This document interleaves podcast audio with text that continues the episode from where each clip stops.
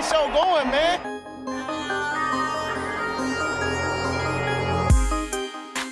Angelo, what an interception!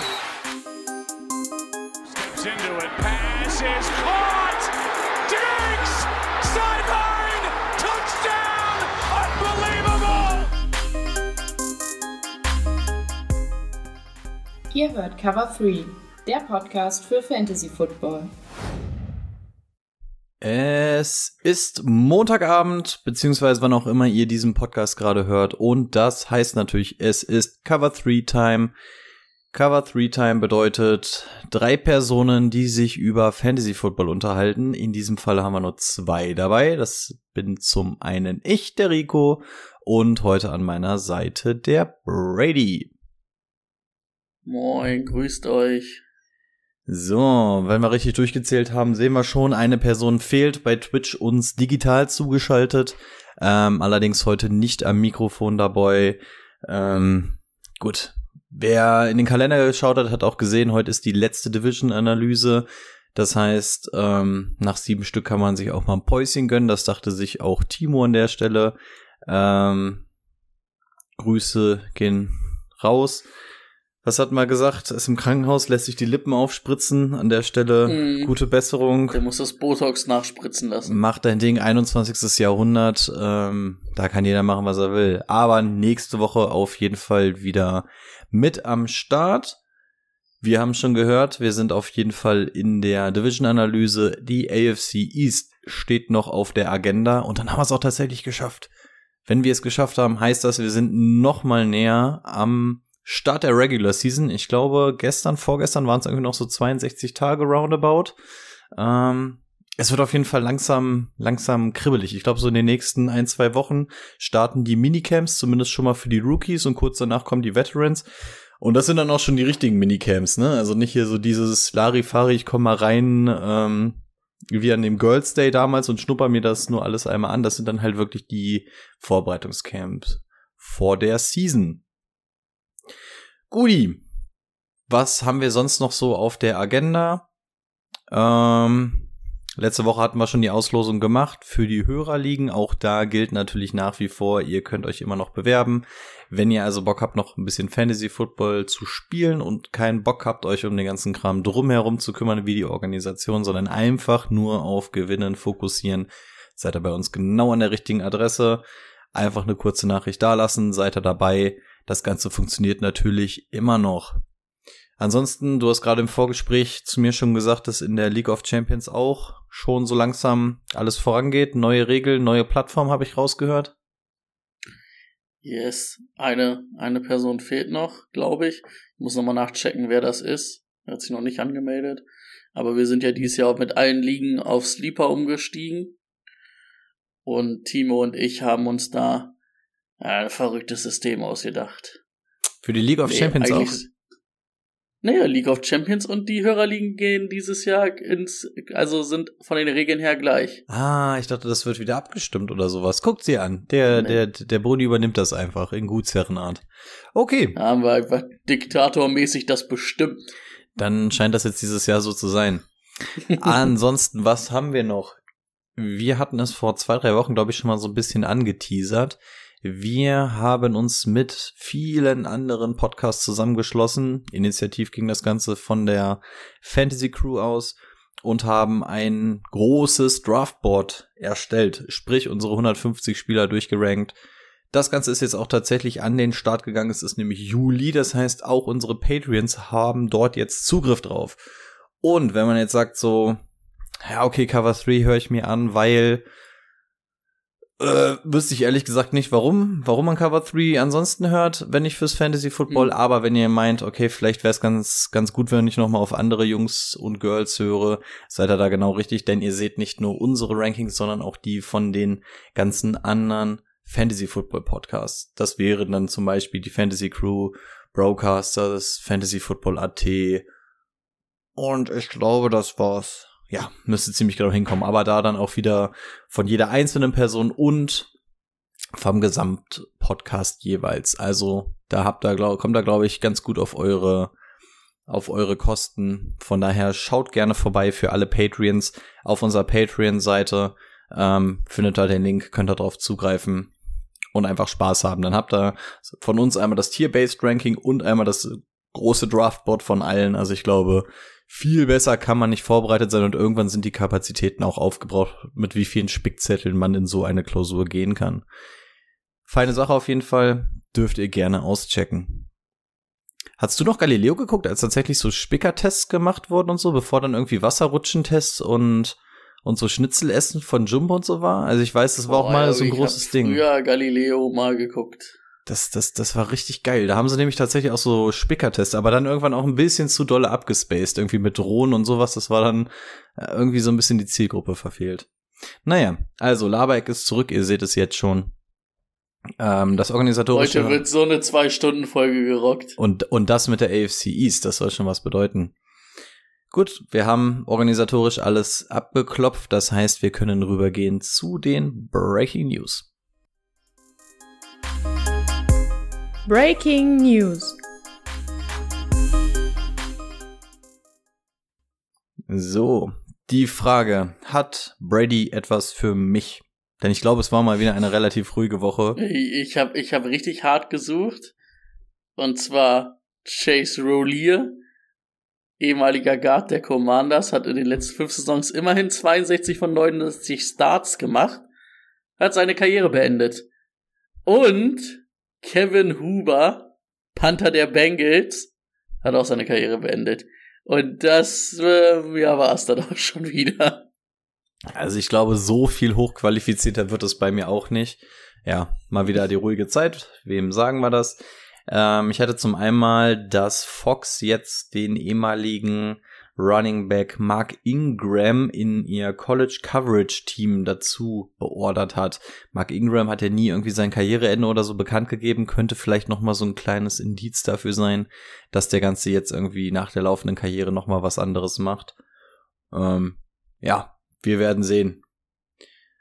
Ansonsten Broncos Running Back Javonte Williams hat gesagt, ich glaube, es kam von ihm, nicht von der Organisation, dass er ähm, tatsächlich für Woche 1 wieder ready sein soll. Also auch das war ja so ein bisschen Konzern, ob der direkt in Woche 1 wieder ready sein kann ähm, oder nicht, oder zu welchem Umfang. Er hat jetzt zumindest gesagt, und das Ganze wurde so ein bisschen von offizieller Seite gestützt, dass Woche 1 tatsächlich machbar ist. Gut, wie viel wir da jetzt schon drauf geben können, sei mal dahingestellt, aber man gibt sich zumindest optimistisch. Und das letzte, damit wir auch mal wieder in unserem Trash Talk sind. Ähm, die Rams haben wohl in der Offseason die Trade-Option für Quarterback Matthew Stafford ausgelotet. Sollen wohl mehrere Teams mal angerufen haben, mal gefragt haben, wie sähe es denn aus. Also auch da war man bereit, sich von Stafford zu trennen. Auch Aaron Donald war übrigens im Gespräch, nicht so aktiv wie Stafford, aber angeblich ähm, ist auch das eine Möglichkeit. Also man sieht, bei den Rams steht tatsächlich alles auf dem Prüfstand. Ähm, ja, soll dann eventuell das Wett-Rebuilden neben den Cardinals sein, wobei ich die Rams da eigentlich noch mal ein Stückchen weiter vorne gesehen hatte, was den Nicht-Rebuild angeht. Aber gut, sei es dahingestellt. Ja, also das ist halt aber auch kein guter Kader, ne? Es fehlt halt an allen Ecken und Enden, ne? Es ist, ist jetzt die Frage, du hast ob halt du dieses, alte Leute auch quasi nur, ne? Mh, ziemlich viele zumindest, ja. Ich glaube, so ein bisschen Altlasten trägst du ja auch immer noch mit dir rum. Ja, ja. It is what it is. Haben ihren Ring geholt in ihrem Fenster, offensichtlich alles richtig gemacht. Gut, und die Nachrichtenlage zeigt dann eigentlich auch schon, wie dünn es ist. Von daher, da wir jetzt noch ungefähr zwei Stunden 37 auf der Uhr haben vor uns, ähm, springen wir mal lieber rüber zum Thema der Woche. Let's get to work. Das Thema der Woche. Thema der Woche, ihr wollt hören, dass wir wieder einen Mockdraft oder ähnliches aus dem Hut zaubern. Leider müssen wir noch eine Division-Analyse machen, dann haben wir es aber auch geschafft. Ihr habt es schon gehört. Also diese Woche nochmal die AFC East, dann haben wir es auch geschafft, Kinder. So, Division-Analyse, AFC East heißt, wie die letzten Wochen auch, wir schnappen uns die Division, schauen uns die einzelnen Teams an, gehen die Skill Positions einmal durch und schauen mal, ob es zu einzelnen Spielern Gesprächsbedarf gibt oder nicht. Mit welchem Team möchtest du anfangen, Brady? Es sollen die Jets Hm. sein. Dann fangen wir mit den Jets also an. So, die größte Änderung hier natürlich in der Offseason auf Quarterback geschehen, indem man sich die Dienste von Aaron Rodgers gesichert hat. Dahinter hätten wir noch Zach Wilson. Ähm, ich glaube, die Sache sollte durch sein, dass wir hier nur über Aaron Rodgers sprechen müssen dieses Jahr. Brady, wo siehst du ihn? Was glaubst du, sind die Jets mit ihm in der Lage zu erreichen? Ähm, naja, besser als Zach Wilson auf jeden Fall. Ähm, aber ich muss sagen, ich bin noch ein bisschen skeptisch bei Aaron Rodgers. Wer für mich momentan nicht der Quarterback oder nicht, ist, ist nicht in dem Tier, wo ich sage, das ist noch ein ähm, Starter jede Woche, sondern so ein Weekly Streamer. So da ist er in dem Gefilde ist er momentan für mich. Da muss er mich erstmal von was anderem überzeugen und das wird er halt erst können, wenn die Saison anfängt, weil auf Minicamps kann ich jetzt nicht viel geben, wenn er da gut wirft, ne? Also bringt mir auch nichts. Ich bin gespannt. Ist zumindest jetzt nicht schlechter als letztes Jahr sein Waffenarsenal. Ähm, es ist aber auch so ein bisschen die Frage wieder, die man sich vielleicht so aus ähm, NFL-Sicht stellen kann, wo man natürlich dann fantasymäßig auch drauf gucken muss es war ja immer so ein offenes Geheimnis, dass zwischen Matt LaFleur, dass der ja eigentlich auch ein bisschen andere Offense spielen wollte, ne? Als die, die Aaron Rodgers haben wollte. Und da immer so ein Kompromiss war, ne? Dass er ja eher, dass er das gern vorm ähm, Snap liest, klare Reads hat oder die er klar lesen kann, ne? nicht so gern der Defense irgendwie den, den Rücken zudreht, dann Rollouts oder so. Ähm, und das ist natürlich aber eigentlich ja auch bei der Jets Offense letztes Jahr der Fall gewesen, ne? Das ist ja auch eher so Richtung Shanahan Offense.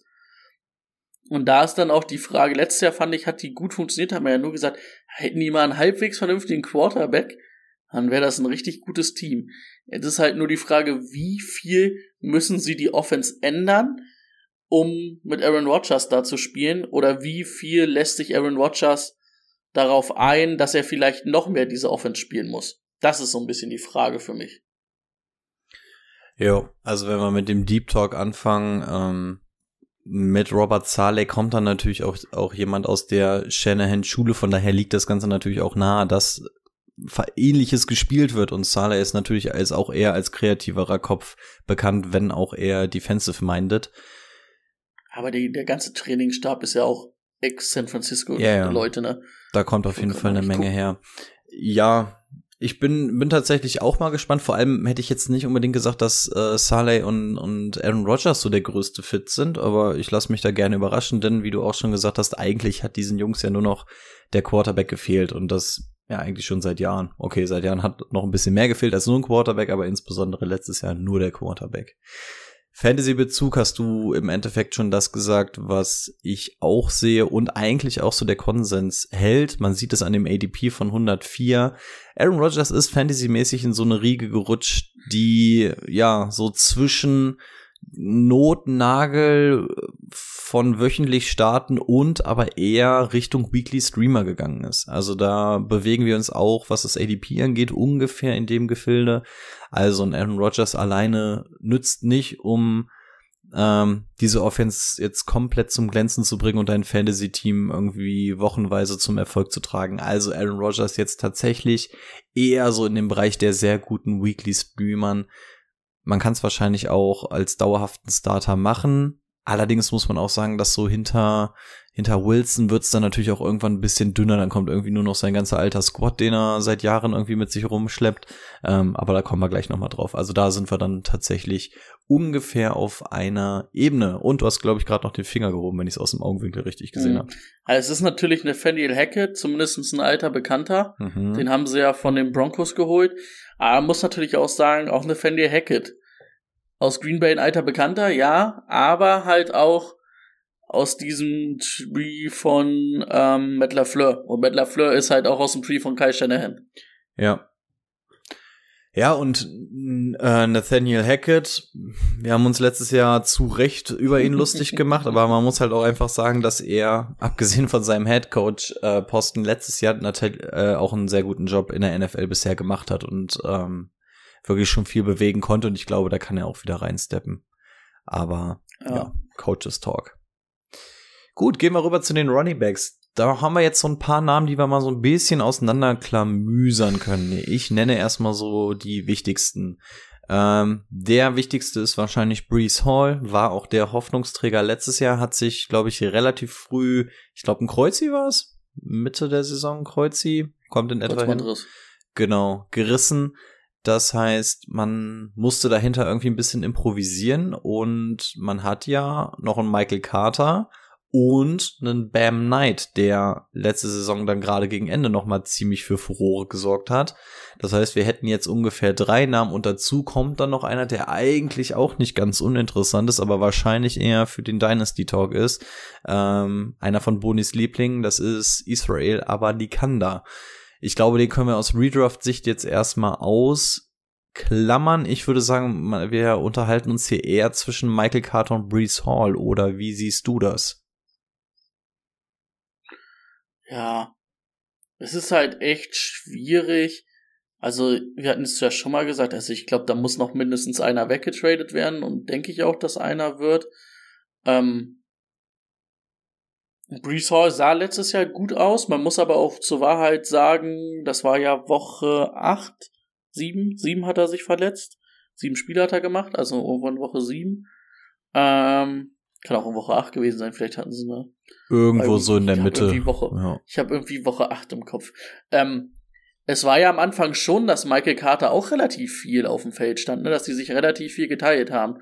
Ich denke schon, dass Breeze Hall der klare Starting Running Back wird. Man muss natürlich gucken, wie fit der aus so einem Kreuzbandriss zurückkommt. Und wer jetzt nur Michael Carter dahinter, würde ich sagen, ja, Michael Carter ist gar nicht so ein schlechter Handcuff. Aber dadurch, dass halt auch noch ähm, Sonovan Bam Knight da ist und auch Apadikanda, ja, das ist halt echt schwierig. Apadikanda würde ich auch erstmal rauslassen. Bei Sonovan Knight glaube ich schon, dass er eher die Nummer drei ist, weil er hatte dann am Ende ein oder zwei gute Spiele, die wirklich gut waren. Und dann, ja, weiß ich nicht. Ähm, es wäre halt wirklich gut, wenn so ein Son of a Knight vielleicht noch geht oder eine Michael Carter irgendwo anders hingeht, damit du da eine Klarheit hast, wen du da vielleicht hinter ähm, sehen kannst. Ich hab, fand auch, du hast halt letztes Jahr gesehen am Anfang, ähm, und Brees Hall kam ja eigentlich auch als sehr gutes Talent aus, aus dem College, dass die Jets da gewählt sind, schon noch ein bisschen Abwechslung reinzubringen. Ne? Also, dass sie sich nicht komplett auf diesen Back ähm, committen wollen, sondern dass schon noch die anderen Backs auch noch ähm, Chancen kriegen. Deswegen ist Breeze Hall für mich auch so ein. Ich mag den, ich habe den auch echt Pre-Draft gemacht, äh, gemocht und auch das, was man gesehen hat. Aber es reicht dann nicht ganz, um in das Top-Tier oder in dieses, sage ich mal, ähm, Tier zu kommen, wo ich sage, das kann noch eine Low-End Nummer 1 sein, ist aber eine sehr, sehr gute Nummer 2. So, das ist eine gute Nummer 2, aber ich sehe noch nicht als Low-End Nummer 1, die ich dann anders in meinem Tier, hätte ich andere in meinem Tier, wo ich sage, okay, das ist für mich eher eine Low-End Nummer 1. Mhm. Ja, ich glaube, Low End Nummer eins wird halt schwierig. Das könnte so sein, sein Upside eventuell sein. Wenn man einfach mal sieht, hm. wie die ganzen Drafts im Moment fallen, ist halt einfach so, dass dieses Jahr die großen Schnäppchen einfach die Running Backs sind. Von daher würde ich mal behaupten, was da Low End Nummer eins Running Back sein kann, ist dieses Jahr wahrscheinlich schon ein sehr gehobener Standard. Deswegen müssen wir wahrscheinlich auf Wide Receiver hier so ein bisschen mit der Pfeile rangehen, was die Preise angeht. Aber ja, ich glaube, irgendwo in dem Gefilde ist er. Äh, fangen wir mal an, das Ganze irgendwie mal so ein bisschen von oben aufzuschlüssern. Also, verletzt hat er sich übrigens in, Wo in Woche 7. Das heißt, wir sind jetzt irgendwie bei so einem Timetable, der heißt, könnte relativ gut bis Woche 1 wieder hinhauen. Eben gerade kommt auch äh, der Einwand von Boni im Chat. Ähm, kann aber auch sein, dass er noch nicht bei 100% ist, ne? Also wir sind jetzt genau in so einem Gefilde, wo es echt eng werden könnte. Ist er denn direkt bei 100%? Braucht er vielleicht noch ein bisschen oder, oder, oder? Also das werden wir. Das ist ja ziemlich, ziemlich sehen. ähnlich. Eine Woche mehr Recovery-Zeit als, ähm, Jamonte. Jamonte Williams. Ja, ähnlich. Ich glaube, bei dem war aber noch mal irgendwas on top oder so. Ich glaube, da war es noch mal ein bisschen okay. komplizierter. Also ja, ne, wir müssen bei Hall so ein bisschen gucken, wie fit ist er denn? Jetzt gucken wir uns mal an, was müssten wir denn für ihn zahlen? Das ist ADP 28, das heißt, wir sind hier sehr, sehr am Anfang von Runde 3.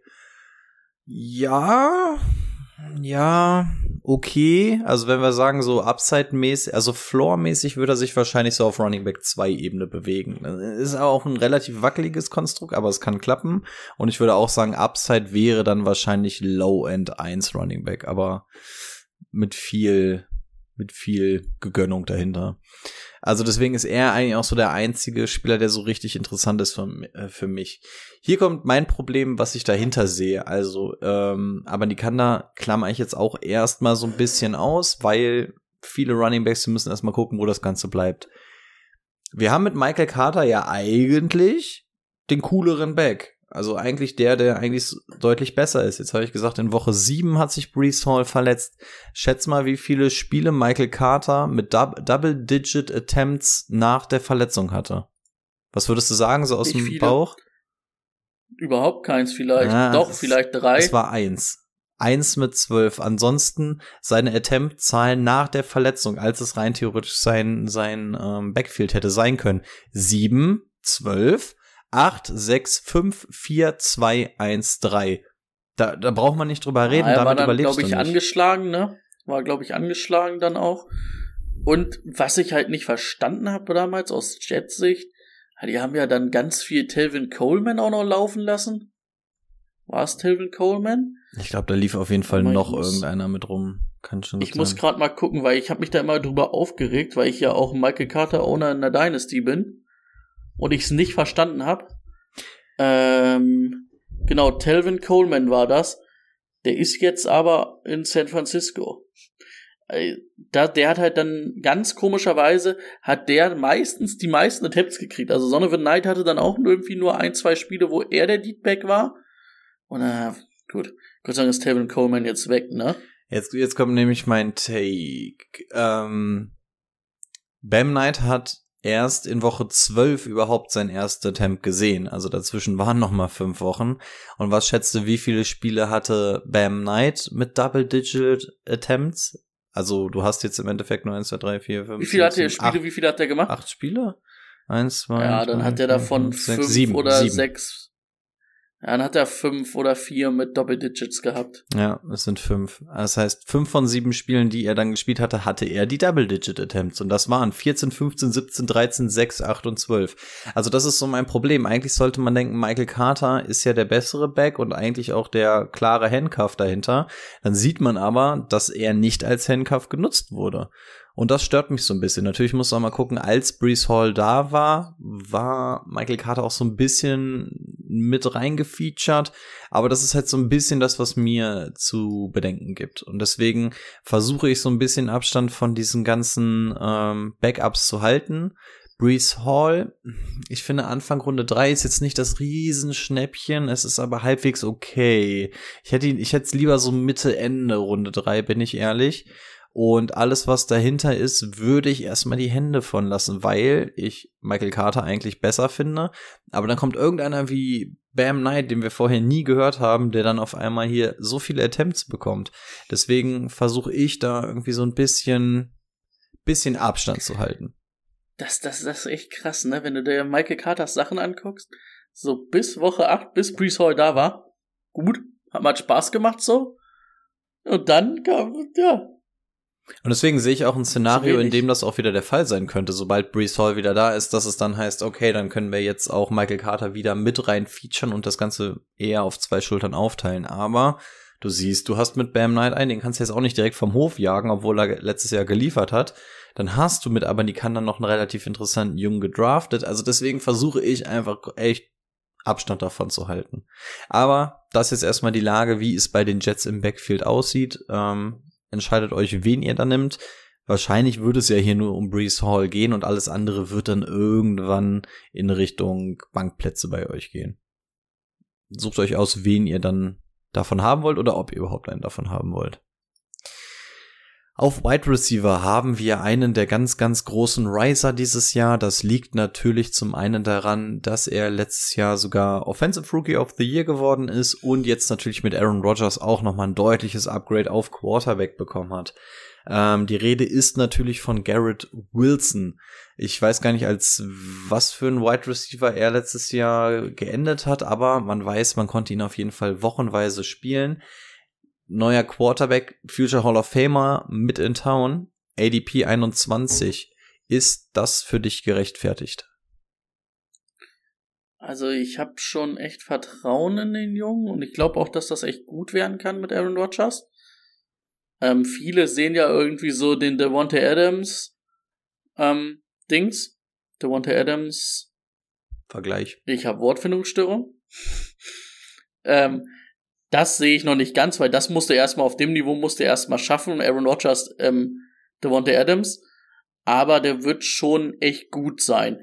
21, das ist ja schon noch zweite Runde, ne? Das ist natürlich schon eine Ansage. Zum Vergleich, ähm, um zu gucken, toll, jetzt habe ich mir das Fenster wieder zugemacht, weil ich dumm bin. Was hat denn so ein T. Higgins als ADP? Der müsste so Richtung dritte, vierte Runde eher liegen, oder? 29, das ist ah. dann schon eher Ende Runde 3, äh, Ende Runde 2. Mhm. Ich bin aber auch ehrlich, ich habe einen T. Higgins halt auch vor ihm und ein Tier vor ihm. Also, der macht dann mit das neue Tier auf. Aber ich sag mal so, das Tier davor, das ist so ein Amari Cooper, das ist ein T. Higgins. Ein Amari Cooper hat wahrscheinlich auch ein ADP von ungefähr Runde 3. Ah, sogar Runde 4 fast, na, 39, ja. Also, es ist für mich, du zahlst da ganz schön viel Hype. Ich vertraue dem echt. Oder was heißt, ich vertraue dem echt? Ich traue dem echt einiges zu. Aber was ist das höchste, der, der, das sein höchstes Upside? Das ist die Frage. Glaubst du, er kann in diese Riege reinstechen zu den Top-Receivern? Noch nicht. Das auf keinen Fall, glaube ich. Aber meinst du, der kann eine stabile Nummer eins sein? Also so eine Low-End Nummer eins in deinem Team? Hm. Im Endeffekt war das für mich so die Glaubensfrage, mit der ich hier überhaupt rangegangen wäre. Also 21 stresst mich schon so ein bisschen. Ähm, wenn du ihn als Wide Receiver 2 in deinem eigenen Team hast, brauchst du dir natürlich keine Gedanken machen. Aber wir, wir machen jetzt die Frage. Also dann also es gibt, die Frage interessiert mich tatsächlich selber auch, weil ich ja gerne Running Back Heavy am Anfang rausgehe und dann bist du in der Szenerie, dass du ihn in Runde 2, 3 oder so als dein Wide Receiver 1 nehmen musst. Deswegen stelle ich mir selber auch so ein bisschen die Frage, wo kann der Junge denn landen? Kann er, also Leute, die er nicht überholen kann?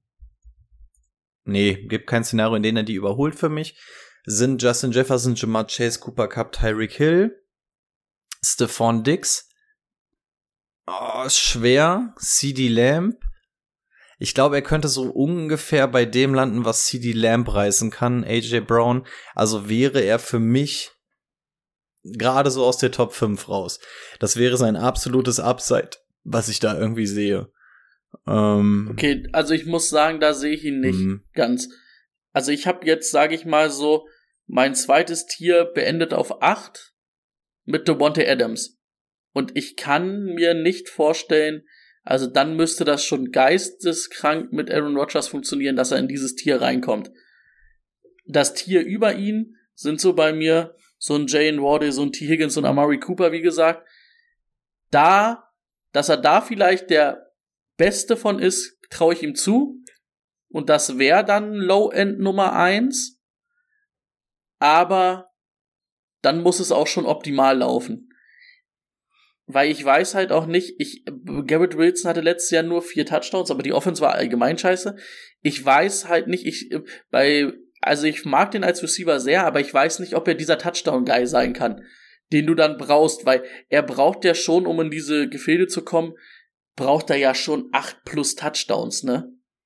Und das weiß ich nicht, das sehe ich noch nicht so ganz, wenn ich ehrlich bin. Ja, ich schau gerade, Boni sagt auch, also er glaubt an Top 5 Right Receiver Upside, realistisch wahrscheinlich eher unten in den Top 12. Ist im Endeffekt ja auch das, wo wir uns auch bewegen. Ne? Also wir sagen, realistisch wird wahrscheinlich irgendwo so die Top 12 sein. Und Upside sagst du jetzt so roundabout 7, 8 oder so, ne? Und ich habe auch gesagt, okay, ich Ja. sehe ja so 6, 7 vielleicht. Also man sieht, wir sind gar nicht so weit auseinander.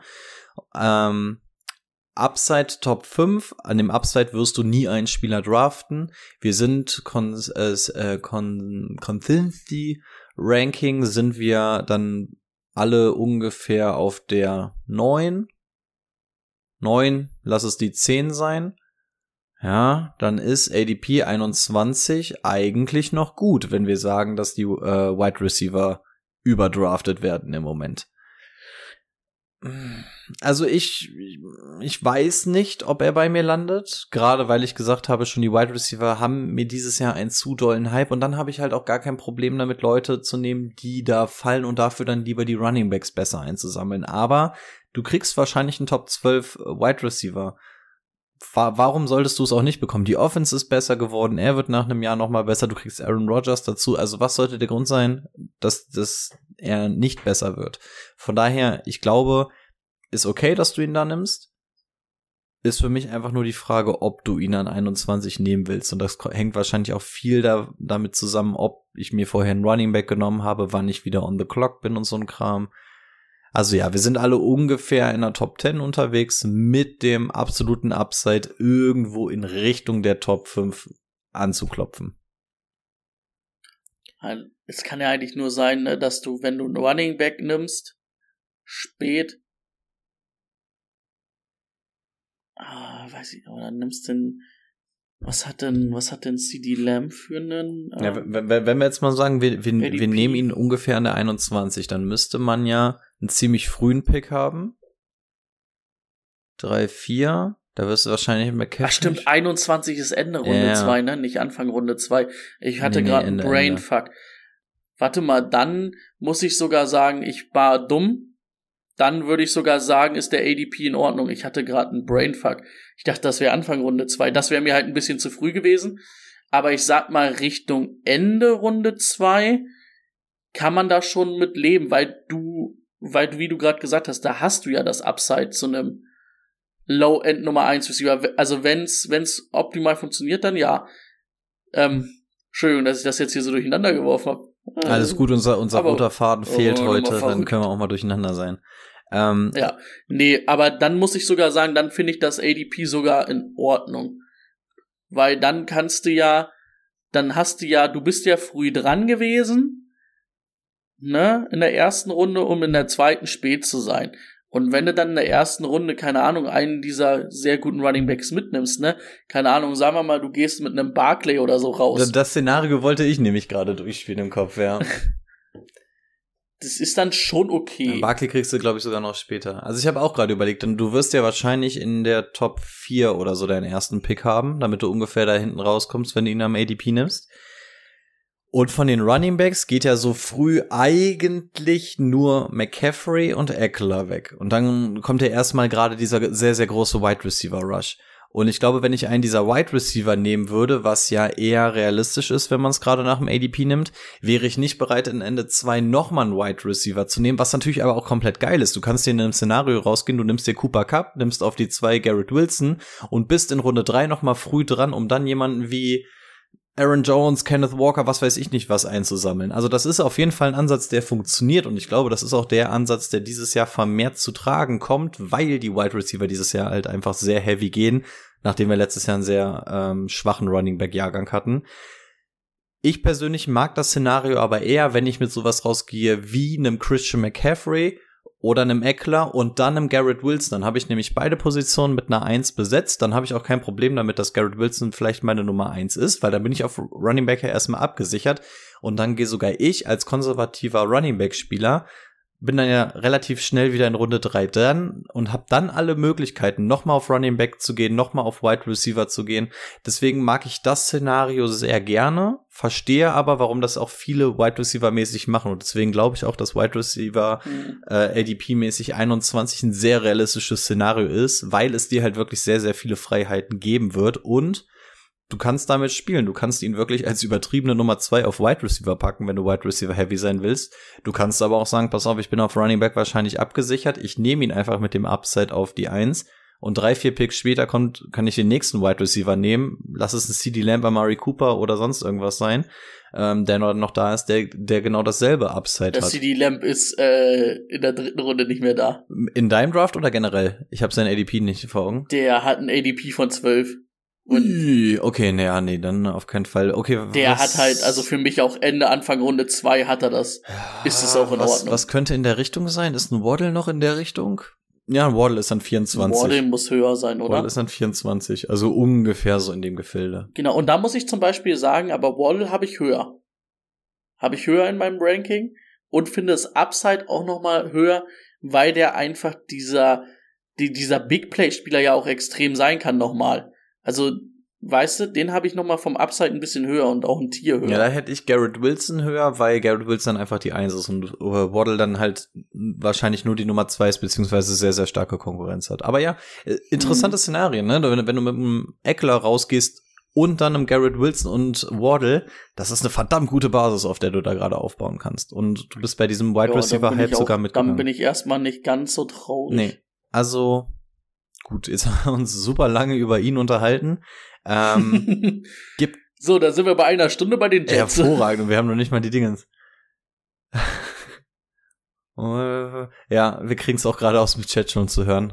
Ähm, ich denke mal, die anderen können wir wahrscheinlich so ein bisschen schneller runterrocken. Die einzigen Namen, die man nennen kann, aber wahrscheinlich jetzt nicht unbedingt drafted. Und wenn, ist meine Meinung, macht das in der Reihenfolge, in der ihr Bock habt. Ähm, Nicole Hartman, Randall Cobb, Alan Lazar sind wahrscheinlich so die drei, die Denzel Mims kannst du noch mit reinwerfen. Ähm, Glaube ich auch. ich glaube, für mich wäre es so lächerlich es ist, wahrscheinlich Alan Lazar, wenn ich mir einen von denen auf die Bank setzen würde. Aber ja, der, der Drop-Off ist schon immens nach einem ähm, Garrett Wilson. Von daher entscheidet euch, ob ihr davon einen auf die Bank nehmt. Es ist, es ist fair, sich einen auf die Bank zu setzen, finde ich. Denn ähm, ja, die Offense wird wahrscheinlich gehen und Aaron Rodgers ist auch dafür bekannt, dass der in der Offense schon so ein bisschen was zaubern wird und das nicht nur über einen Receiver machen wird. Also ähm, shoot your shot. Hast du einen Liebling von denen? Setzt du dir davon einen auf der Bank? Sagst du, nö, interessiert mich alles nicht? Eigentlich ungern und wenn dann wäre ich vielleicht bei Michael Hartman, aber ich weiß es auch noch nicht. Ja, auch absolut fair. Kann man auch aufmachen, den Case. Bei dem habe ich noch so ein bisschen das Problem, dass er mich irgendwie schon bei den ähm, Chiefs nie so hundertprozentig überzeugt hat. Also da fehlte mir einfach was. Und dann weiß ich nicht, ob Ja, Aaron das Rodgers so der auch, Typ ja. dafür ist, um den groß zu machen. Aber gut, wir sehen, hier Ja. geht es eigentlich nur um Garrett Wilson auf Wide Receiver. Vielleicht finden wir ja auf Tight End noch mal was, ähm, was das Ganze unterstützen kann, denn Aaron Rodgers ist auch Tight End friendly. Tja, Tyler Conklin, CJ Usama, für mich beide nicht in dem Gefilde, nicht mal für meine große Tight End Nase, die mittlerweile bekannt ist, ähm, hm, keine Chance bei mir. Herr Conklin hatte so ein paar gute Spiele, aber ja, wie du schon sagst, ähm, dann auch zwei Titans, das wird schwer. Finde ich auch Quatsch. Würde ich auch keinen nehmen. Sehr, sehr gut. Ähm, jetzt hatten wir gerade schon über Waddle geredet, deswegen würde ich direkt den, den Weg zu den Dolphins an der Stelle wählen. Quarterback, jemanden, der hoffentlich dieses Jahr mal ein bisschen verletzungsfrei bleibt. Insbesondere die ganzen Kopfverletzungen, die der da einstecken musste, waren ja echt nicht mehr feierlich. Man hat ja auch gehört, dass er in der Offseason tatsächlich ähm, Retirement-Gedanken schon hatte. Aber die jetzt mal beiseite gelegt. Wir haben Tua Tagovailoa. Wie sieht es bei dir aus? Wo hast du ihn gerankt? Ich muss nämlich in der Zeit mal meine Rankings raussuchen. Ich weiß, dass er auf jeden Fall als Starter ist. Das ist jetzt kein Weekly Streamer. Aber wo hast du ihn? Ähm, ist in den Top 15 und ist in meinem Tier, wo ich sage, das ist, ähm, das ist das Kirky Kirk Kirksen wieder. Solider Starter, den ich Woche für Woche starten kann. Also, da müssen wir natürlich von ausgehen, und das gehen wir ja, oder das, das gehen wir bei so einem Ranking ja eigentlich, dass der alle Spiele macht. Ne? Ist natürlich scheiße, wenn er nicht alle Spiele macht. Aber wenn er gespielt hat letztes Jahr, und das muss man einfach sagen, durch die Offense, die einfach auch sehr gut designt war, hat er sehr gute oder hat er solide Zahlen aufgelegt. Er ist nicht das, was man sich erhofft hat aus dem College, aber er ist ein sehr solider Spieler und ich glaube, das passt auch so. Ich würde ihn zum Beispiel eher als einen, oder ich habe ihn ja auch vom Aaron Rodgers, auch wenn es dann nur ein Platz ist, ne, sage ich mal, wirklich in dem Ranking, aber da habe ich das Vertrauen, dass, das, dass ich den jede Woche starten kann. Bei Aaron Rodgers weiß ich nicht, ob ich den jede Woche starten lassen kann. Ich bin noch mal ein bisschen höher bei Tour. Also für mich ist Tour nicht mehr in diesem Weekly Streamer Gefilde. Für mich ist es jemand, den du wirklich wochenweise starten kannst. Und ich habe ihn sogar ein Tier. Ja, ja da, bei mir ja auch. Also das ist ja dieses Tier, dieser solide Starter, den ich jede Woche spielen ja, lassen ich, kann. ich, ich habe aber noch mal einen Tierbreak zwischen Aaron Rodgers und ihm. ah, okay. Also bei, hier sehe ich halt einfach alleine Tyreek Hill und Jalen Waddle produzieren ähm, so viele Yards, dass das einfach für mich noch mal ein deutlicher Unterschied ist zu dem, was ein Aaron Rodgers hat. Auch die Mobilität von einem äh, Tour ist noch mal was anderes. Schauen, wie sich das Ganze dann auf dem Feld wirklich umsetzt, ne? Ob der das jetzt vielleicht so ein bisschen runterdrosselt, um Gefahren aus dem Weg zu gehen oder so. Aber die Miami Dolphins sind für mich einfach so offensiv powerig auf Running Back Oh, ganz schwieriges Thema, kommen wir gleich eh noch mal drauf, aber gibt's jetzt Stand jetzt auch gerade nicht diesen Typen, der mir so unfassbar gefährlich werden könnte, was die äh, Touchdowns weggeht. Deswegen sehe ich Tour schon noch mal deutlich, deutlich davor. Ähm, und während ich bei Aaron Rodgers sage, so ja, Weekly Streamer passt, finde ich, dass Tour ähm, das nicht verdienen sollte. Also Tour sollte auf jeden Fall in einem Team landen. Ähm, ja, ich denke, der sollte auf jeden Fall unter die Haube kommen. Die Community sieht's ungefähr ähnlich. Sein ADP liegt bei 90. Aber wir sehen schon, ähm, wir bewegen uns hier irgendwo zwischen Weekly Starter und Weekly Streamer mit der Tendenz zum Starter. So, jetzt habe ich jetzt habe ich einen Running Back Room für dich. Vielleicht kannst du den kannst du ihn uns gleich zusammenfassen. Hier einmal die Facts. Ähm, wir haben immer noch einen Namen, der rumgeistert und mit den Dolphins in Verbindung gebracht wird. Eigentlich auch so als Frontrunner. Das wäre Delvin Cook. Wir versuchen ihn jetzt erstmal auszuklammern aus der Diskussion, denn Stand jetzt spielt er nicht bei den Dolphins, aber der Name schwirrt da erstmal rum. Wenn er kommen sollte, wissen wir, glaube ich, alle, was da Phase ist. Dann haben wir da zwei Jungs, ähm, Raheem Mostert und Jeff Wilson, die sich das letztes Jahr schon ziemlich gesplittet haben. Ich weiß gar nicht, ob man da so einen klaren Gewinner bei rausziehen konnte. Ich glaube, es wäre im Zweifel eventuell sogar noch Mostert gewesen, aber es war halt auch wirklich phasenweise mal der, mal der. Ähm, kannst du keinen so wirklich nehmen. Ähm, ja, Ahmed ist hinten runtergefallen und jetzt wurde noch einer gedraftet, wo wir damals noch gesagt haben, ey, das passt wie Arsch auf Eimer. Also wenn der nicht in dieses Outside-Scheme passt, dann weiß ich auch nicht. Es ist Devon A-Chain, der auch eine ungeheure Geschwindigkeit mit sich bringt. Das heißt, im Best-Case-Szenario haben wir jetzt hier drei Leute, im Worst-Case-Szenario haben wir Delvin Cook. Sehe nur ich die Zukunft schwarz oder kannst du mir hier ein bisschen Farbe in die Zukunft bringen? Siehst du die Zukunft pink, Brady? Du hast mich gefragt, wie ich das beschreiben Ja. würde. Super schnelles Backfield, wo keiner der Spieler 17 Spiele machen wird. Okay, da, da, das macht's nur noch schwieriger, weil ich wollte jetzt äh, gucken, ob du Ja. mir eine Reihenfolge gibst, aber wenn jetzt keiner davon 17 Spiele macht, ist die Frage, wie dolle lohnt sich hier überhaupt eine Reihenfolge? Also ich muss sagen, ich finde das ganz schwierig, weil ich nicht weiß, auf wen du zocken sollst. Ich finde alle drei interessant und jeder passt super in dieses Scheme. Aber wie du schon gesagt hast, wir hatten letztes Jahr Moster und Wilson, Mostert und Wilson, die sich das schon geteilt haben. Und ja, jetzt kommt noch Devin A-Chain dazu.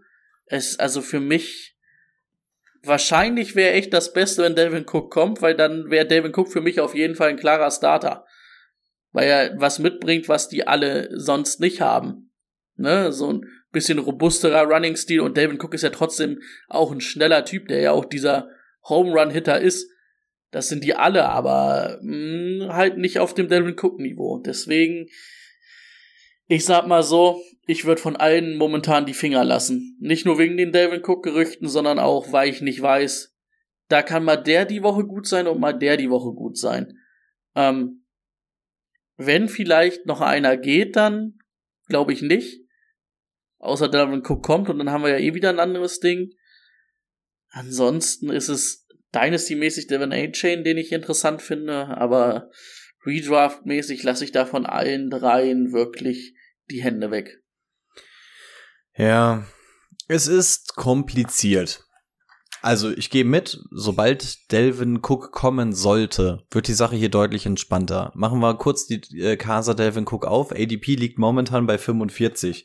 Da wissen wir natürlich auch, dass sich das drastisch ändern wird, sobald der irgendwo signed, insbesondere bei den Dolphins. Also da kommt es natürlich drauf an, die wenigsten von euch werden jetzt ähm, in den nächsten zwei Wochen ihren ihren Draft haben und ich könnte mir aber auch vorstellen, dass es bei Delvin Cook noch ein bisschen Zeit fressen wird. Von daher ist das jetzt hier wirklich so ein ziemlicher Dartwurf weil wir auf irgendwas zocken müssten.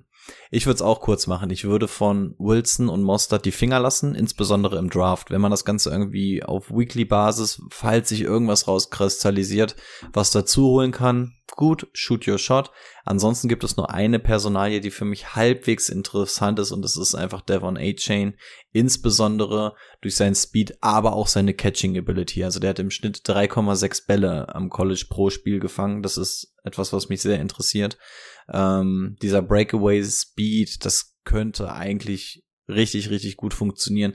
Dynasty-mäßig ist eigentlich klar, dass egal wer da jetzt, ob Cook jetzt kommt oder nicht, in den nächsten zwei Jahren ist es das Ding von Devon A-Chain.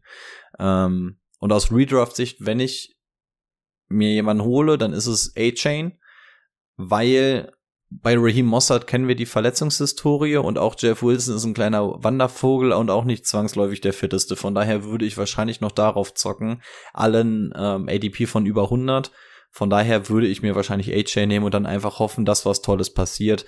Ähm, mit dem Potenzial, dass ich eventuell noch mal einen Running Back habe, der vielleicht noch mal ein bisschen pushen kann hinten raus. Also wäre ja auch ganz nett. Also ah, letzte, vorletzte Runde, ne? Keine Ahnung.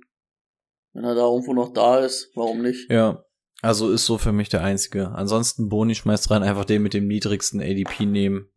Ja, im Endeffekt.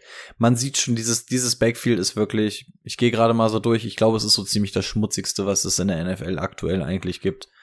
Ähm, zumindest was die Quantität der Spieler angeht. Also, ja. Eklige Nummer, am besten nach Möglichkeit das Ganze einfach umschiffen. Dafür wird es aber auf Wide Receiver wahrscheinlich umso einfacher. Ich weiß so gar nicht, ob wir so unfassbar viel drüber reden müssen. Wir müssen wahrscheinlich auch nur über zwei reden. Das sind Tyreek Hill und Jalen Waddle. Was die beiden können, wissen wir. Ich kann gerne noch mal ähm, das ADP raussuchen. Der liegt im Moment, ups, das war der falsche. Der liegt bei Tyreek Hill. Ja, was hast du vorhin gesagt? 7. 24 bei Waddle? Und bei 7 bei Tyreek Hill. Ähm, das ist ja. halt aber auch fair, weil für mich Tyreek Hill halt auch einer der drei Receiver ist, der bei mir in einem Top-Tier ist und halt dazugehört und einfach gut ist. Und ich habe ja auch eben schon Jane Wardle angesprochen, ist bei mir auch knapp in der Top 10 sogar, hat immer, also hat dieses Upside auf jeden Fall eine Low-End Nummer 1 zu sein und ist ein richtig guter Nummer 2 Receiver, wenn du den hast kannst du mit beiden nichts verkehrt machen. Wirklich, gar nicht. Mehr habe ich dazu eigentlich gar nicht ja, zu sagen. Ausna ausnahmsweise würde ich hier auch mal die Abkürzung nehmen und einfach sagen, ja, ist genau so. Und auch die Preise sind okay. Tyreek Hill an sieben, ja, passt. Und ähm, noch mehr interessiert mich wahrscheinlich Jalen Waddle. Ich habe ihn nämlich sogar in der Top 10. Ähm, und das bei dem ADP von 24. Let's go. Also wäre ich auch vollkommen dabei. Ich glaube, über die anderen dahinter müssen wir uns nicht großartig ähm, unterhalten oder ähnliches. Äh, interessanter Ansatz. Boni sagt, kann mir auch beide gut vorstellen.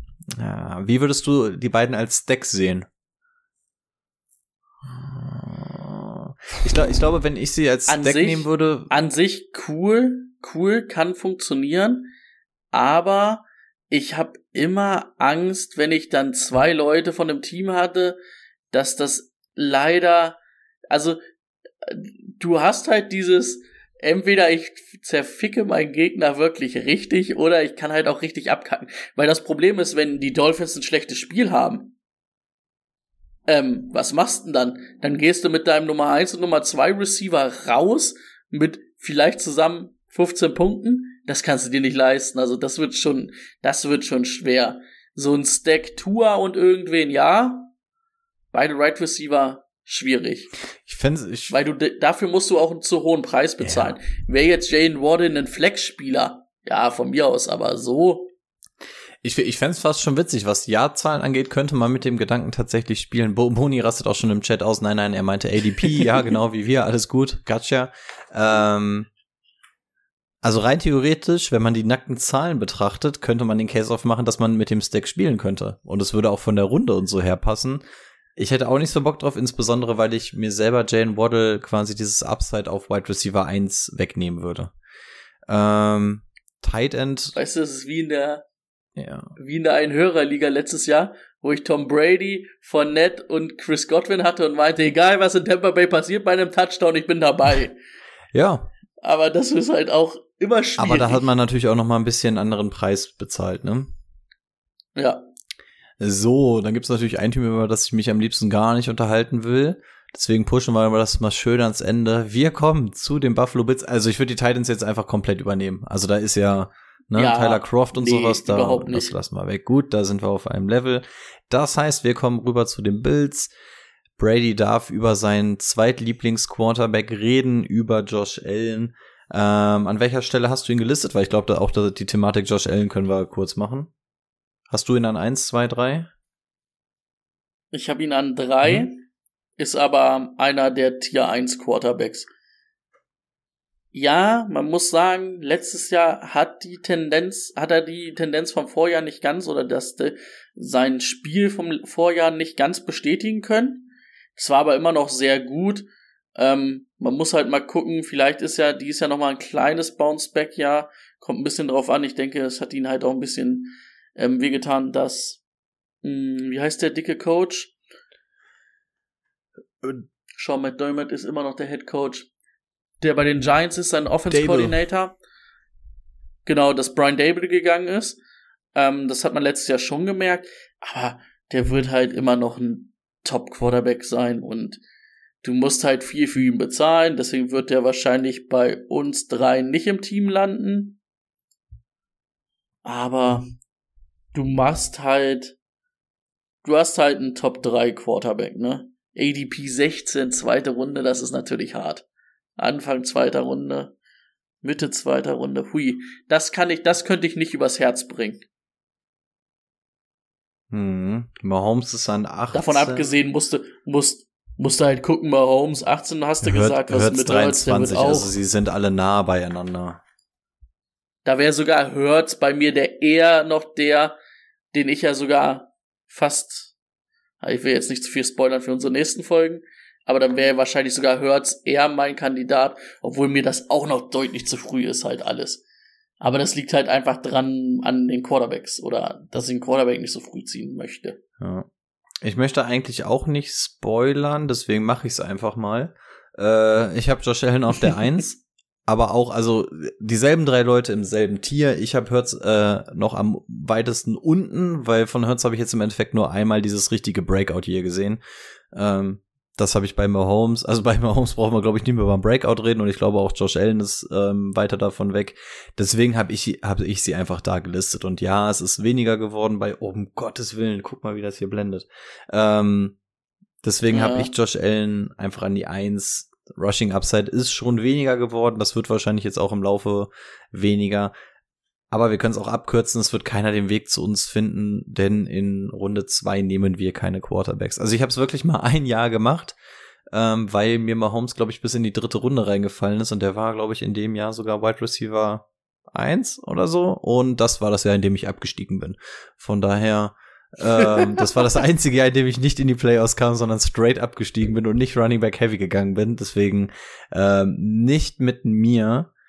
Aber ja, zweite Runde, der geht auch wirklich in der zweiten Runde weg. Also alle Mock Drafts und so, die man sieht in Runde zwei, sind mindestens zwei wahrscheinlich davon weg und im Zweifel ist Josh Allen auch dabei. Ähm, ja, ansonsten brauchen wir über den nicht groß reden, ne? Kommen wir lieber mal zu den Running Backs, denn das könnte auch so ein bisschen interessant werden.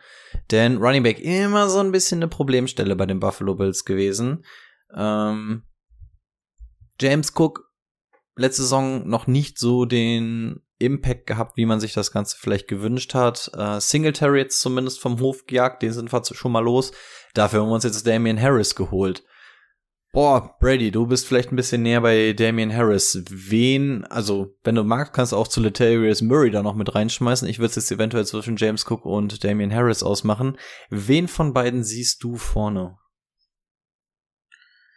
Naja, das James Cook hat ja schon aus dem College die, die Fragezeichen gehabt, ob das ein solider Runner sein kann.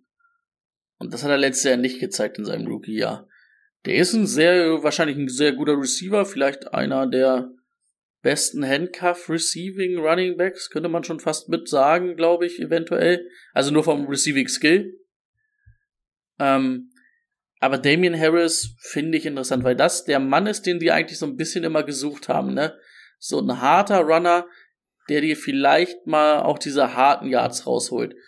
Ähm, der hat ein ADP von 115 und ist für mich auf jeden Fall der Running Back, der First und Second Down auf jeden Fall spielen wird.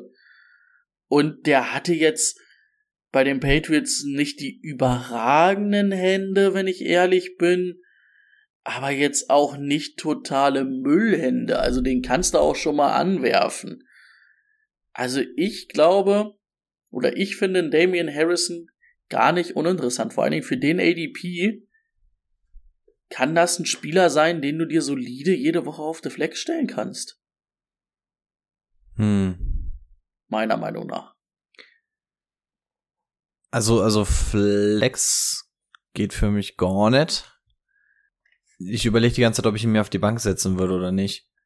Ähm, also ADP 115 gefällt mir auch. Ist dann irgendwie das, was am ehesten an diesem Prototyp Running Back rankommt, ist die Frage, was wollen die Bills denn davon eigentlich? Weil irgendwie war die Tendenz ja dann eher zu Singletary, der dann eher so Typ Damian Harris ist. James Cook ist natürlich der interessantere Running Back von beiden aus Fantasy-Sicht, aber irgendwie will das Ganze ja nicht. Ich glaube, das Upside von James Cook ist natürlich deutlich höher. Damian Harris, eigentlich hat er mir immer ganz gut gefallen bei den Patriots. Und bei den Patriots laufen funktioniert halt in den wenigsten Fällen länger als zwei Jahre damals Starter zu sein. Von daher würde ich auch nicht sagen, dass ihm irgendwie die Räder abgefallen sind. Ich bin gerne dabei, Damian Harris bei dem ADP mir auf die Bank zu setzen, denn das könnte tatsächlich überraschend der Starter werden. Ähm, aber ich habe hier keine Tendenz, wer den Starter macht. James Cook, ADP 81, Damian Harris 115. Dann würde ich tatsächlich das Spiel machen, da ich eigentlich keinen Running Back von den Bills haben möchte dass ich dann einfach das Spiel spiele, okay, wer passt ADP-mäßig am besten und das wäre für mich Damien Harris, wenn ich den auf die Bank setze und der Was hatte Cook für ein ADP? Ähm, 85. Ja, nee, sorry. Das ist mir zu hoch für Devin Cook. Ja. Äh, Devin Cook. James Cook. Für James Cook. Dafür habe ich letztes Jahr zu wenig gesehen. Ja, wenn man jetzt irgendwie so die Tendenz Flashes hätte. waren ja da, aber ich glaube halt nicht, dass er so ein solider Runner sein kann. Und am Ende, was wird sein? Also ich kann mir gutes 65, 35 Split vorstellen an Snaps zu Damien Harris ähm, Seite. Ja, wir tendieren alle drei zu Damien Harris auf, einfach aufgrund des ADPs wahrscheinlich auch schon. Und ich glaube auch, Singletary ist da ja deutlich mehr gelaufen, als man immer so auf dem Schirm hatte. Damien Harris ist der Typ, es ist offensichtlich das, was die Bills am ehesten noch brauchen. Und wenn man jetzt noch nicht mal irgendwie hört, dass man jetzt so excited ist, dass man jetzt James Cook hat und die Möglichkeit in Jahr zwei unbedingt ausloten will, und das hört man nun mal nicht, ähm, bin ich tatsächlich bei Damien Harris. Und für 115 braucht man jetzt auch nicht unfassbar viel Fantasie, um sich zusammenzureimen, was da eventuell funktionieren könnte, wenn er da wirklich 60, 70 Prozent der Carries hat. Also wenn du das in der Runde bekommen würdest, das wäre, könnte einer der Steals eigentlich sein. Hm. Gut, auf Wide Receiver haben wir natürlich einen Name, der immer über allem steht. Ich glaube, Brady hat einen ziemlichen Abfall dieses Jahr, wenn ich das richtig mitbekommen habe, schon prognostiziert. Auf jeden Fall deutlich runtergegangen im Vergleich zum letzten Jahr. Hm, liege ich da richtig? Mm, Ich habe ihn auf jeden Fall nicht mehr im Top-Tier mit drin, wo ich ihn letztes Jahr noch hatte. Ähm, aber einfach, weil es mir letztes Jahr nicht ganz so gut gefallen hat zwischen ihn und Josh Allen. Der ist immer noch sehr gut.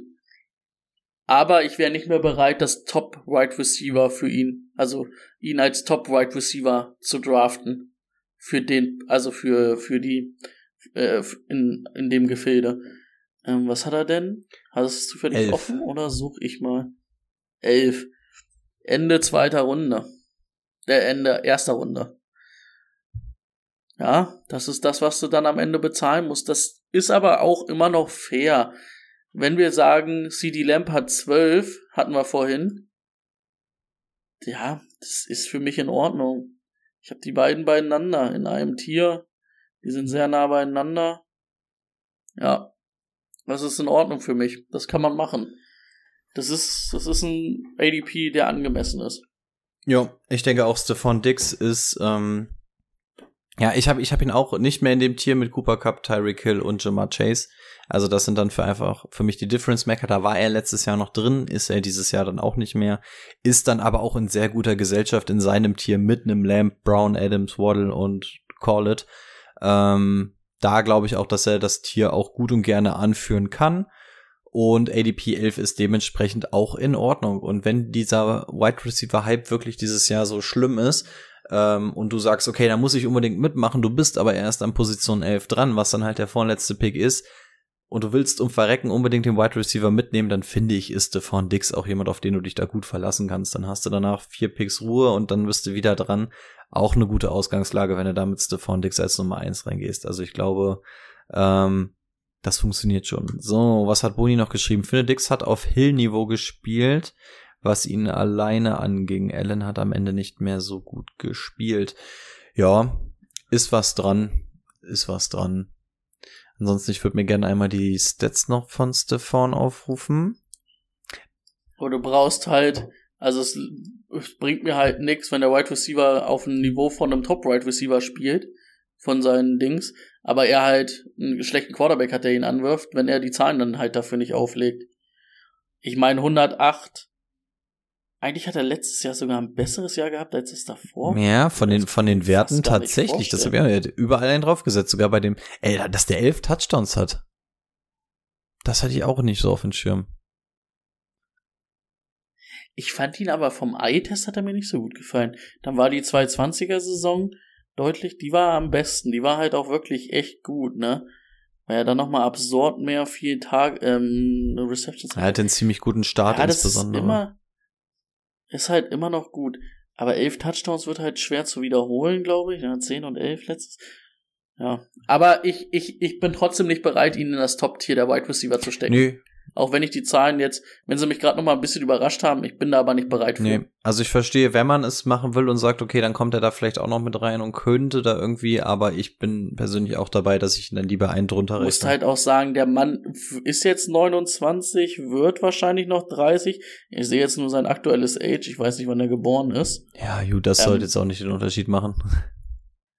Es ist aber irgendwo ein Cut-off-Point, ne, wo du dann halt sagen kannst, irgendwann vielleicht kommt's. 29. November, also der wird auf jeden Fall noch 30. Gut, dahinter haben wir, glaube ich, nur noch einen, über den es sich zu reden lohnt. Deswegen konnten wir das bei Stefan Dix ruhig einen Tucken länger machen. Das ist Gabe Davis. So, jetzt haben wir den größten Fan, glaube ich, nicht da drin, aber mindestens die Zweitvertretung, was den größten Fan angeht. Gib alles, Brady. ADP, glatte ich glaub, Boni 100. war enttäuscht. Boni war, glaube ich, letztes Jahr enttäuscht. Ich glaube, der ist kein Fan mehr. Ja, er ist den Hype vom letzten Jahr leider nicht gerecht geworden. Leider aber auch nicht so richtig eingesetzt worden. Obwohl auch wenn du auf die Zahlen guckst, 15 Spiele, 93 Targets, das ist okay. Die 48 Receptions sind ein bisschen wenig. Ein bisschen sehr. Die 800, die 830 ähm, Yards sind okay für 15 Spiele, wenn du da jetzt noch mal zwei draufrechnest und sieben Touchdowns, ne? Der hat halt letztes Jahr irgendwie nur ein, zwei richtig gute Spiele gehabt und man hat sich ja ein bisschen mehr Upside ähm, erhofft. Aber wenn du dir jetzt mal die reinen Stats anguckst und dann vielleicht sogar überlegst, ne, theoretisch hätte er noch zwei Spiele mehr machen können, dann kommt der ungefähr bei 1000 Yards raus. Dann sagen wir schon, okay, dann hat er über 100 Targets gesehen, vielleicht 110. Hat sieben Touchdowns auf jeden Fall, vielleicht sogar mehr noch. Ha, ich war auch ein bisschen negativer, als ich dachte. Aber wenn man sich die Stats anguckt, ah, was machst du? Aber ADP 100, ne? Jetzt mal ganz ehrlich, was ist das? Achte Runde? Ich hab's halt in Flashes gesehen Und der Mann ist halt immer noch jung. Warum nicht in der achten Runde mitnehmen? Für die achte Runde ist das immer noch, sind das sehr gute Stats, die es in Ordnung sind. Ja, ich, ich finde ihn tatsächlich. Und ich bin, ja. genau, ich bin noch nicht bereit, ihn dieses Jahr abzuschreiben. Wenn er nächstes Jahr, wenn er genauso ein Jahr wieder hat, sage ich, okay, das machen wir. Ich bin nicht mehr ganz so hoch wie letztes Jahr, aber ich will ihn noch nicht komplett abschreiben. Ich bin tatsächlich dieses Jahr auch wieder einen Token mehr on board. Also letztes Jahr war ich es eigentlich so gar nicht. Ähm, tatsächlich macht die Kincaid-Verpflichtung ähm, auch so ein bisschen was mit mir, was für mich für Gabe Davis spricht. Jetzt nicht unbedingt für die Touchdowns, aber es ist natürlich auch eine absurde Range von Würfen zu getroffenen Würfen. Also das kann ja eigentlich nur besser werden. Äh, was mir gefällt, ist dann so die Average-Yard-Anzahl, die er denn mit den gefangenen Bällen macht. Das heißt, es ist schon ein interessanter Junge. Wenn wir den jetzt irgendwie besser eingebunden bekommen, könnte das wirklich richtig, richtig cool werden. Gerade wenn wir hier von einem ADP von 100 reden. Also ich habe ihn tatsächlich auch in meiner Top 40. Mhm. Ähm, ich glaube, das könnte funktionieren. Und das wäre auf jeden Fall jemand, den ich mir auch verhältnismäßig früh auf die Bank setze.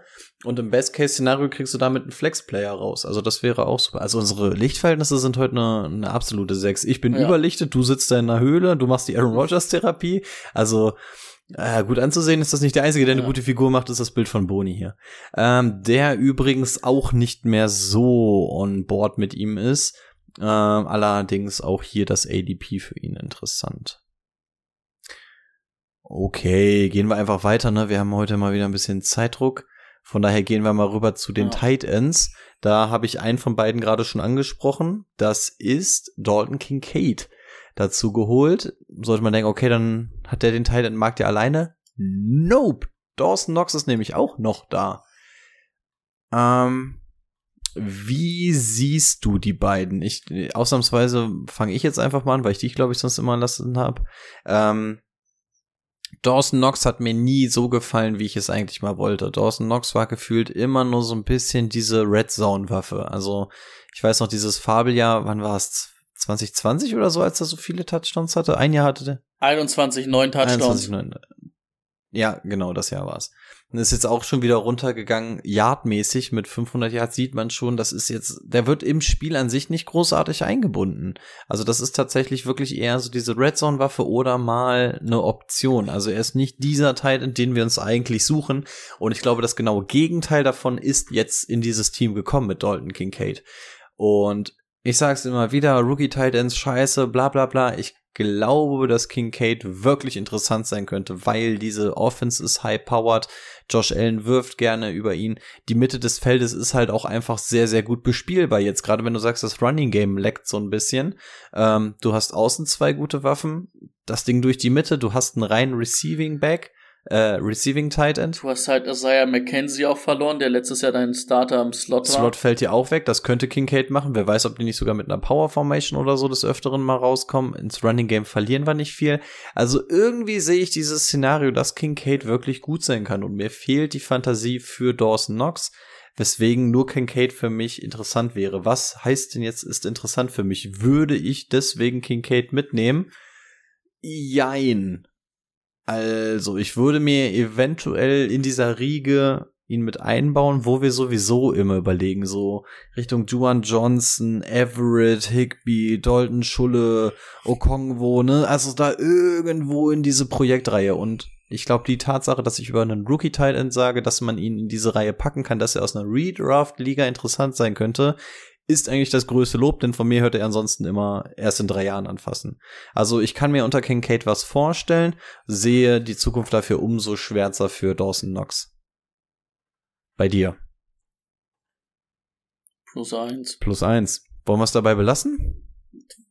Ja, wenn Dawson Knox jetzt sogar noch, also er war ja eh immer Touchdown-dependent, wenn der jetzt noch sein bisschen, was er dann mal auf dem Feld machen durfte, verliert und nur noch Red Zone ist, dann wird der schnell rausfallen. Und Kincaid hat, ist halt ein dynamischer Catcher. Also das, das war, das ist schon echt gut. Hervorragend, dann können wir das tatsächlich mal kurz halten und wir gehen rüber zu unserem letzten Team und auch damit dem letzten Team in unserem Segment der Division-Analyse insgesamt. Und Brady darf über seinen Lieblingsquarterback äh, reden, den wir ja auch dieses Jahr live sehen werden. Ne, wir, das wird sich ja morgen um 12.05 Uhr entscheiden, dass wir definitiv Ja. diesmal einen Warteschlangenplatz unter 18 Milliarden haben und deswegen mal ganz locker dahin marschieren und uns hier richtig einen Mac Jonesen. Das wäre schön. Ja. Ich glaube, Mac Jones wird ein besseres Jahr auf jeden Fall haben als letztes Jahr, weil er auch mal wieder einen Offense-Coordinator hat. Ähm, reicht das für einen Spieler im Fantasy? Hm, eher nicht. Also das ist dann schon. Ich hab den zwar noch in den Top 25 ganz hinten drin, aber das ist noch deutlich unter Aaron Rodgers, der, wo ich ja schon sage, das ist für mich kein Weekly Starter, sondern so ein, äh, so ein Weekly Streamer, den du mal reinwerfen kannst. Ja, Mac Jones ist dann aber auch noch da, zwei Tiers drunter, ne? Ist jetzt auch nur in den Top 25, weil du halt 25 Quarterbacks brauchst. Wenn vielleicht DeAndre Hopkins kommt, kann der vielleicht in diese Weekly Streamer Sache reinkommen, aber erstmal nicht. Ich würde auch sagen, also für mich, er ist nicht mehr in den Top 25. Der wirklich einzige Case, dass man über ihn redet, wäre die, die Hop-Verpflichtung. Ansonsten fehlt mir das Potenzial bei Mac Jones, mir fehlt es beim Spielstil, was Fantasy Football angeht und mir fehlt es auch an Anspielstationen. Ähm, und ich sehe es im Endeffekt ähnlich wie Boni, der da auch schon schreibt, können wir alles außer Running Back weglassen. Ähm, ähnlich bin ich da auch. Dabei, dafür möchte ich umso lieber über den Running Back sprechen. Und das ist, glaube ich, mittlerweile kein Geheimnis mehr, dass Ramondre Stevenson ein richtiger King werden könnte dieses Jahr. Er hat es letztes Jahr schon weiter bewiesen. Es war vorher immer so ein bisschen Damian Harris und Ramondre Stevenson. Und das Ganze ist im Laufe des Jahres halt immer weiter zu Stevenson geschiftet. Und wir haben gesehen, dass dieser Junge wirklich der Leadback sein kann, dieses Team wirklich anführen kann.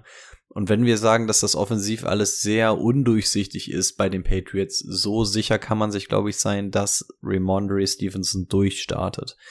Dynasty-Sicht unfassbar gefährlich, weil es sind die Patriots. Bill Belichick muss einmal mit dem falschen Fuß aufstehen und sagt, ähm, nö, lassen wir. Oder sein Hund bellt ihn einmal schief an und sagt, nö, machen wir nicht mehr. Und dann ist wieder der nächste dran.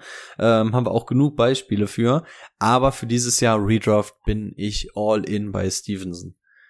Was kann uns der Insider sagen, wenn ich dir noch zuschmeiße, dass sein ADP bei 25 liegt?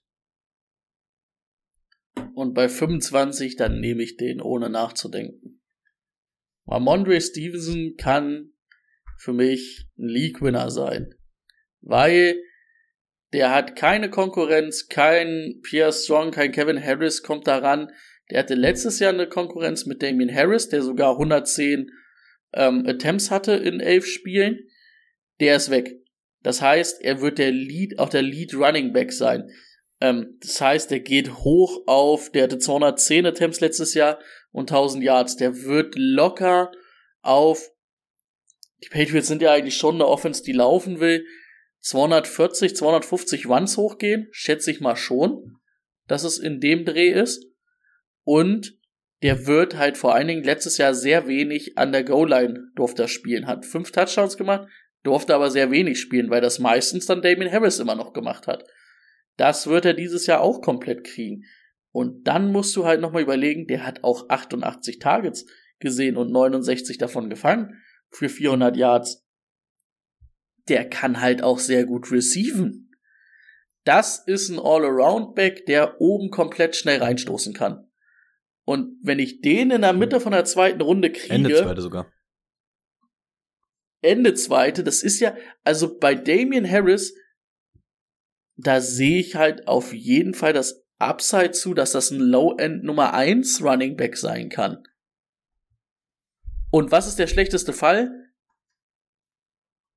Dann ist er halt eine Nummer 2. Also ich, ich glaube nicht, dass der halt komplett, wenn er sich nicht verletzt, fällt er nicht komplett aus dem Raster. Das ist ja halt das Gute daran. Und vor allen Dingen eine Half-PPA-Liga, dann, das macht ja so Spaß, wenn der dann, wenn der seine 70 Bälle fängt wieder. Ja, mega. Ja. Und was kann man noch sagen? Der Mann hat halt letztes Jahr auch alle Spiele gemacht als einer der wenigen Running Backs, ne? Nicht verletzt gewesen. True. True. Im ersten Jahr, glaube ich, war er auch nicht verletzt. Da hat er zwar nur zwölf gemacht, aber das war ja sein Rookie-Jahr. Wenn ich richtig, das richtig im Kopf habe, hat der einfach die ersten Spiele nur nicht gespielt. Glaube aber nicht, dass der verletzt war. Oder er war nur ein Spiel oder so verletzt. Er war auf jeden Fall nicht viel verletzt. Da bin ich tatsächlich überfragt. Aber ansonsten kann ich dir bei Ramondre Stevenson wirklich nur zustimmen. Einer, der wirklich auch gerne mal den Weg zu mir ins Team finden kann. Insbesondere, wenn man denkt, dass es jetzt so Wide Receiver Heavy sein soll. Wenn wir jetzt nach dem reinen ADP gehen, ist es übrigens Pick 1 in Runde 3. Wir wissen ja, das macht wieder einen meilengroßen Unterschied für uns alle, zumindest was die Psyche angeht, wenn es denn die Runde 3 sein könnte. Aber das ist für mich jemand am Turn, auf den ich auch wirklich richtig, richtig direkt, Bock hätte. Direkt ein Stil in Runde 3. Direkt, egal, wenn Runde 3 vorne dran steht, Stil. Auf geht's. Ähm, und da sind wir nämlich wieder bei dem, bei dem wir vorhin auch waren. Du könntest dann relativ am Anfang sowas wie einen Justin Jefferson nehmen. Du könntest in Runde 2 am Ende, wenn das Ganze sich so wirklich spielt, Ramondre Stevenson nehmen und bist dann in Runde 3 1 wieder früh dran und kannst dann noch mal Joe Mixon oder sowas nehmen. Also das ist ja, das ist ja eine perfekt. Also deswegen finde ich es so interessant. Und Ramondre Stevenson ist bei mir, hat er es ganz, ganz, ganz, ganz knapp an der Top 10 ähm, vorbei nur geschafft. Aber ist auch einfach das Problem, dass da wirklich sehr, sehr gute Jungs vor ihm sind. Also die Top 10 auf Running ist er, Back. Ist er drin bei mir? Ist er drin? Ja, ist er drin? Okay, ja. Ja, also es, es sind, es ist aber halt auch, wenn du dir mal die Liste so anguckst, was da davor für Namen sind, das ist natürlich auch schon echt sehr, sehr, sehr, sehr gutes Gefilde, in dem er sich da befindet. Von daher, Stevenson, definitiv. sehr, sehr großer Fan. Warum auch nicht? Brady hat ja die Punkte schon eingesagt. Er wird in allem eingebunden. Er darf es machen. Keine Konkurrenz. Die Touchdowns dürfen gerne noch hochgehen, aber ansonsten gibt es keinen Grund, warum Stevenson nicht an der Stelle gehen sollte. Und sollte der ADP wirklich an der 25 sein, wirklich auch ein sehr, sehr interessanter Spieler, gerade wieder für den Turn. ähm, mal so noch mal reingeworfen. Er hatte letztes Jahr fünf Touchdowns halt running-mäßig. Ähm, davor das Jahr, als Damien Harrison der Leadback war und der nicht, der solide Hände hat, aber keine guten Hände oder keine sehr guten Hände wie Mondre Stevenson, wo das nochmal on top kommt, der hatte das Jahr davor 15 Touchdowns. Die Patriots sind ja gewählt zu laufen und vor allen Dingen das Ding auch reinzulaufen. Also, es muss ja mit dem Teufel zugehen, wenn der nur fünf Touchdowns läuft. Ja, außer man kommt dann jetzt auf die Idee, dass man den Leadback immer nur bis zur Goal-Line benutzt und dafür dann immer irgendwen anders findet. Und dann kommt Mac Jones und ja, und dann aber Mac Jones mit dem Dive und wa- was da nicht alles kommt, ja, auf jeden Fall. Nee, gerne, gerne, Wie, der springt dann wie Cam Newton in seinen besten Zeiten im Salto über den Verteidiger. äh, gerne Pierre Strong, den habe ich glaube ich noch in meiner in der Dynasty. ich will dir die Hoffnung jetzt nicht Oh, nehmen, komm, jetzt aber. nicht so. Gut, auf Wide Receiver. Ganz ehrlich, gibt es einen, den ich mir zur Not auf der Bank setze, bei dem wir noch nicht mal wissen, wie sein Gesundheitsstand aktuell ist. Ansonsten, ich werde mich wirklich ausnahmsweise mal wirklich komplett rausnehmen und überlasse Brady ah, nee, du meinst hier. Boutte. Äh, nee, ich meine Juju. Ähm, hat wohl immer noch Medical-Dingens und so. Also da weiß man bisher immer noch nicht so ganz, auf welchem Stand er jetzt gerade ist. Ähm, Juju wird halt so ein Receiver sein, der solide ist, den du dann dir mal auf der Flex stellen kannst, weil der einfach halt mit ähm, Targets zugekackt wird. Der wird halt original die Rolle von ähm, Dings übernehmen vom letzten Jahr, von von Jacoby Myers. Und die war solide, die ist in Ordnung. Ähm, wenn hier nicht ein DeAndre Hopkins kommt, wird aber bis auf Schuster kein Receiver interessant. Und wenn DeAndre Hopkins kommt, wird auch nur DeAndre Hopkins interessant. keine Frage. Ansonsten, ansonsten bin Ja, raus. lass sie uns wirklich überspringen. Also ja, ein Juju wahrscheinlich so der interessanteste, aber gucken, ob er fit ist und ob der ADP denn wirklich bei 109 bleibt. Ansonsten ähm, mach deine scheiß TikToks, Bro. Tight End, interessante Gruppe. Was schätzt du, wie dolle werden die ganzen denn auch eingebunden? Also eigentlich haben wir drei relativ interessante Namen mit Gesicki von den Dolphins gekommen, Anthony Ferguson, auch nicht ganz uninteressant, hat man auch schon was von gehört und Hunter Henry. Jetzt sind wir nur die Frage, hast du irgendwelche Insights? Also wahrscheinlich werden wir gar keinen davon spielen können. Ähm, gibt es irgendeinen, bei dem wir uns sicher sein können, dass der zumindest für die Red Zone da ist oder dass Belichick irgendeinen Plan mit ihm hat? Gib mir irgendwas, Also ich finde halt, Gesicki ist halt wirklich schwer, weil er hat uns noch nicht gezeigt, was, mir, was man eigentlich haben will, ne? Und bei ähm, Hunter Henry war das Jahr davor gut, weil er da auch neun Touchdowns hatte und solide eingebunden war. Letztes Jahr eher nicht so. Also ich will da eigentlich auch auf keinen Teil denn zocken, wenn ich ehrlich bin. Also lassen wir so ganz Ähnlich weg, ja. wie bei Dings. Ja. Na, wenn das nicht ein ruhmreicher Abschluss für unsere Division-Analyse ist.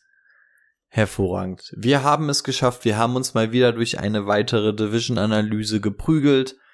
Das heißt für euch, wir sind wieder in dem Bereich, in dem wir, glaube ich, so in Richtung Ranking vorstoßen. Kann das sein? So ein bisschen Ranking, so ein bisschen Mocken, also Ja, zumindest so die. Größenordnung Ranking Dann müsste, gucken. glaube ich, kommen. Da gucken wir doch mal, was Covers Wieso geplant hat im Orga-Ordner. Mhm, mhm, mhm. Oh, wir sind eine Woche später dran. Wie geht das? eigentlich? Also müssen wir mal gucken, was ist, wenn wir, sollen wir wirklich auf, aufs Deichbrand fahren? Uiuiui. Nicht, dass Folge 200 mit einem Delay rauskommt. Also theoretisch wäre nächste Woche ein Mock-Draft auf der Dings, auf der Reihe. Ach, wir haben noch mal ein, ah, weißt du warum? Wir haben den Mock-Draft ja zwischendurch, dass wir Stimmt. unser zweiter Mock-Draft, den haben wir ja schon eingestreut. Also theoretisch würden wir nächste Woche mit ähm, Rankings starten. Mhm. Wahrscheinlich. Werden wir wahrscheinlich auch so Na, machen. dann ne? schauen wir doch mal, was passiert. An der Stelle schaut gerne noch mal bei Patreon vorbei, gerade für das Draftbot, auch von den anderen Podcasts. Ähm, wir können es nur empfehlen. Meldet Ja. euch weiter für die Hörerligen an. Wünscht Boni alle eine gute Besserung. Am besten so Kuss-Lippen-Emojis ähm, in die Kommentare. Gibt es sowas wie ein Lippen-Emoji? Wahrscheinlich nicht, ne? Der wäre doch wieder ähm, sonst anderweitig genutzt.